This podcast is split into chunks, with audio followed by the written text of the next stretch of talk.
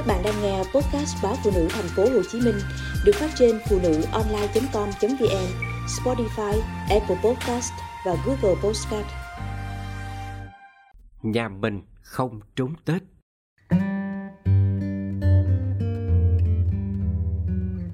Ừ, những năm gần đây đã thành trào lưu đi du lịch nước ngoài dịp Tết với lý do Tết ở nhà đông và quá nhiều khê với đủ thứ thủ tục. Những gia đình trẻ chọn trốn Tết ở nước ngoài ngày càng đông. Nhưng nhà mình không trốn Tết, Vì sao con biết không?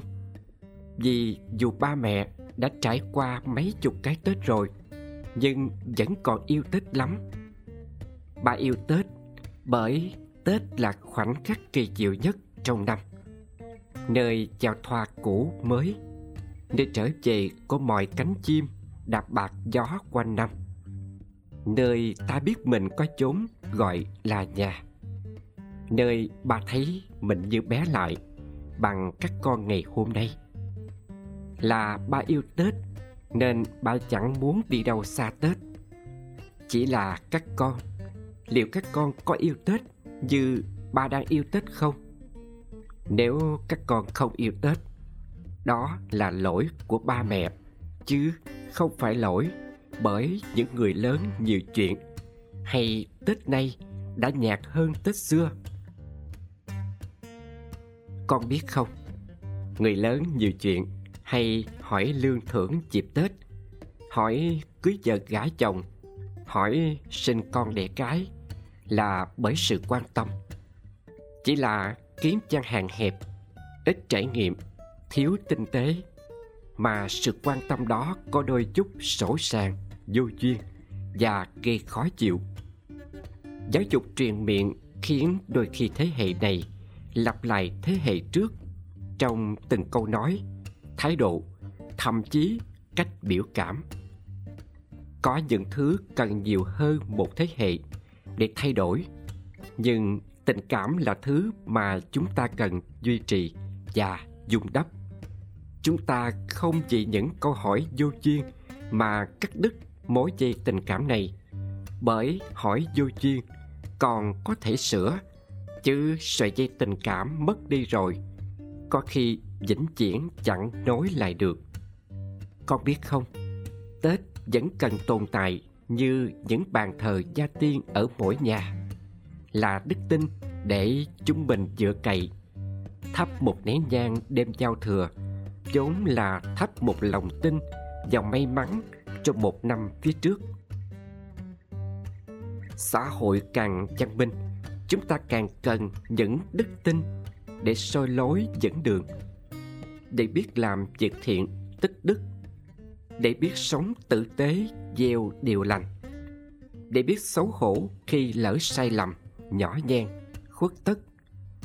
Ba truyền cho con những đức tin nhỏ bé thay vì những bài giáo quấn khô khan. Đó không phải là mê tín, mà là đức tin.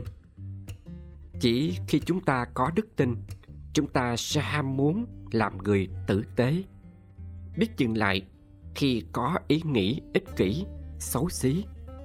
Và tết chính là thời điểm ta nói với nhau nhiều hơn về đức tin ấy. Con biết không? Tết là để trở về chỉ đến tết, ý nghĩa của sự trở về mới rõ rệt đến thế. Tết cho ta biết mình có nơi chốn để trở về.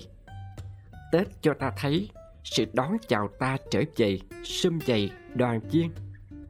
Tết mới nhìn thấy tài sản của ta lớn thế nào và có bao nhiêu ngoài những vật chất đo đếm được.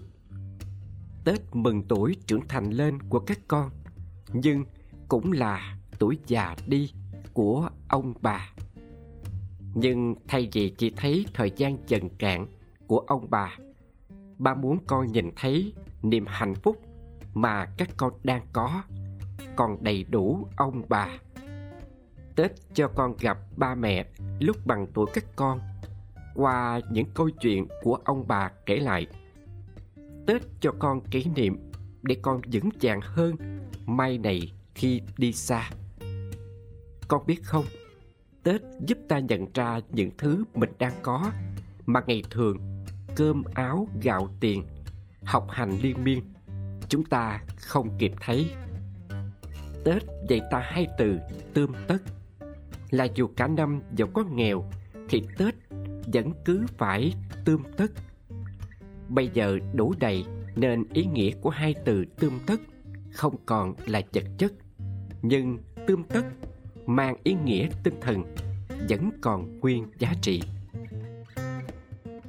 Tết cũng là dịp để chúng ta học về hai chữ bao dung, là mọi lỗi lầm của năm cũ đều được tha thứ hết, là mọi người đều dễ dàng chung thứ từ ái với nhau.